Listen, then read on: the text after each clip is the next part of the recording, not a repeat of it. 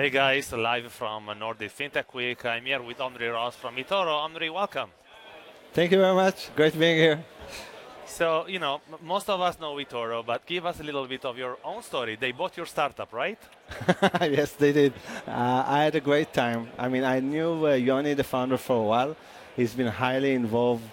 He's a big believer in blockchain technology changing the world. Uh, it's funny because he's a third generation for finance uh, family. His grandfather created a, a bank. Uh, and he's building a fintech company. Uh, and the idea of really simplifying uh, for users the access to to to products that are not easy accessible has been the key.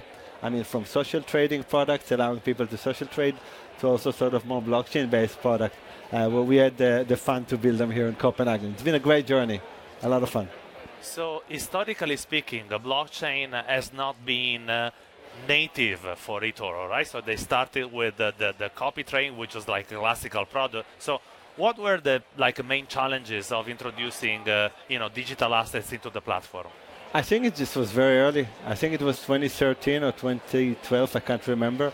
Uh, before most people knew what it was, uh, and uh, so I, so I think that was the main challenge. But I think it was also a main advantage because we could be, on one hand, a regulated financial entity, but on the other hand, one that is actually welcoming uh, new ideas and new technologies and try to enable them. So it was also helping us differentiate ourselves uh, earlier on. I think today this is very, they're mostly standard products, but still being a multi-asset platform and offering social trading, really focus on simplifying stuff.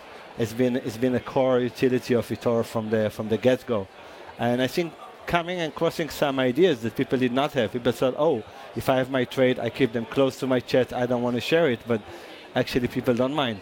And uh, now you can have it verified on the platform. You can have a platform where you can see all of the trades of people over the last 10 years or depending on how long they've been.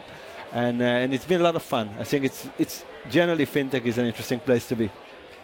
How it has been uh, the Nordic journey for eToro so far?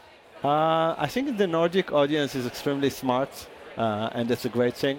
Uh, I think there is a combination between a very welcoming and interesting culture on one hand, but also you have also see as in other places that you still look for the old names, the names that you know and you're familiar with.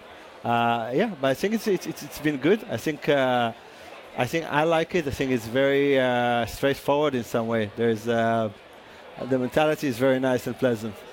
I love it as well. Thank you very much, Omri. You're welcome.